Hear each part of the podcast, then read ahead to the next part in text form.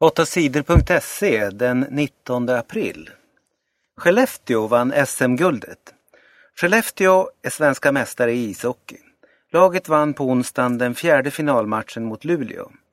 Luleå hade aldrig någon chans i den här matchen. Laget kämpade och slet bra, men Skellefteå vann med 4-0.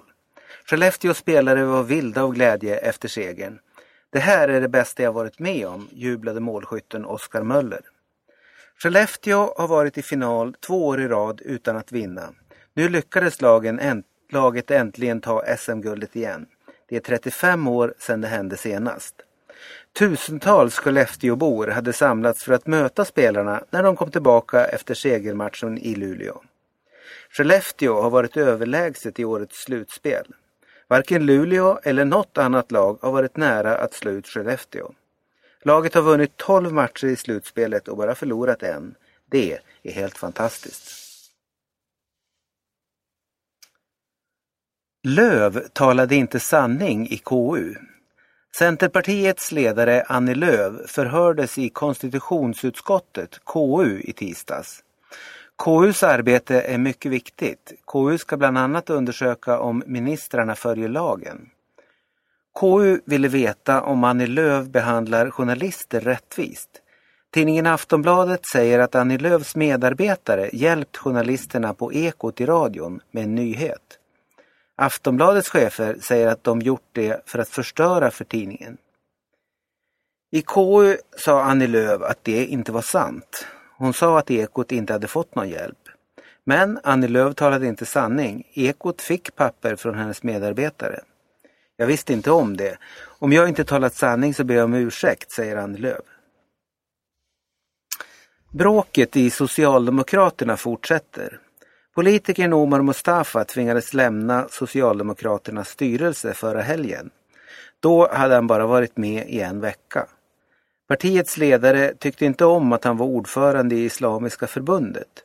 Under Mustafas tid som ordförande hade Islamiska förbundet bjudit in människor som spridit lögner och hat mot judar och homosexuella.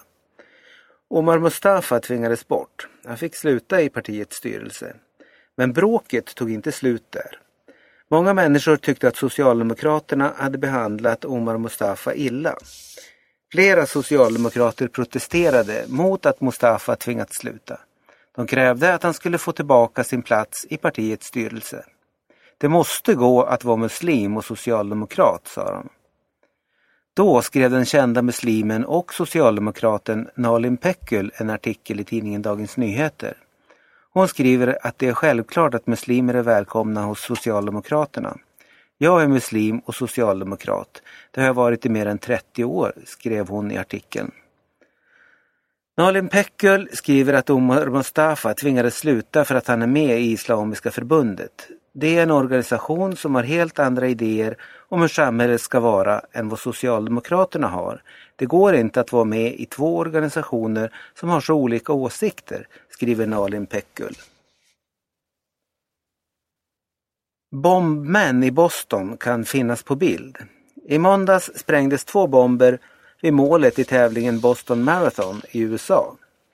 Tre människor dog och nästan 200 människor skadades. Det fanns flera kameror vid målet. Nu har poliserna undersökt alla bilder och de har hittat två misstänkta män. Det kan vara de som lagt ut bomberna. Poliserna har visat bilderna och hoppas att någon ska känna igen männen. På bilderna kan man se att de bär på ryggsäckar som liknar de som bomberna låg i. Flyktingar får vänta för länge. Sverige har lovat FN att ta emot 1900 flyktingar om året. Flyktingarna väljs ut av FN och kallas kvotflyktingar. Det är människor som har det särskilt svårt i sina hemländer. Men de senaste åren har Sverige inte hållit löftet till FN. Sverige har inte tagit emot alla kvotflyktingar. Migrationsverket säger att det är svårt att hinna med att ordna bostäder och bra vård till flyktingarna. Många flyktingar har fått vänta länge innan de fått komma till Sverige. En del har inte fått komma alls. En svårt skadad man från landet Eritrea fick vänta i åtta månader. Det var för länge. Mannen dog. Madrid är rikaste fotbollslaget. Real Madrid är världens rikaste fotbollsklubb. Det spanska laget är värt 3 miljarder dollar. Det skriver tidningen Forbes. Tvåa på listan är det engelska laget Manchester United. Trea är Barcelona från Spanien och fyra är Arsenal från England. Forbes gör undersökningen varje år. Från 2004 och fram till förra året var Manchester United världens rikaste klubb. Den fotbollsspelare som tjänar mest i världen är David Beckham i den franska klubben PSG. Gamle Beckham tjänar fortfarande mer än tvåan Ronaldo i Real Madrid. Svensk stjärna tillbaka i Premier League. Landslagsspelaren Alexander Kakaniklic fick lämna sin klubb Fulham i den högsta fotbollsserien Premier League i England i mars. Han lånades ut till klubben Burnley som spelar i en lägre serie. Men nu är Kakaniklic tillbaka i Fulham igen. Alexander är väldigt glad för det. Nu är han med och kämpar om en plats i laget igen, säger hans agent till fotbollskanalen.se. Nära 6 000 olagliga vapen har lämnats in. För att få ha ett vapen i Sverige måste man ha ett särskilt tillstånd. Den som har ett olagligt vapen kan straffas för det. Men just nu är det riskfritt att lämna in olagliga vapen till polisen. Mellan 1 mars och 1 juni kan människor göra det utan att bli straffade. Det här kallas vapen, vapenamnesti. Just nu har folk lämnat in nära 6 000 olagliga vapen till polisen. Flest vapen har lämnats in i Västra Götaland.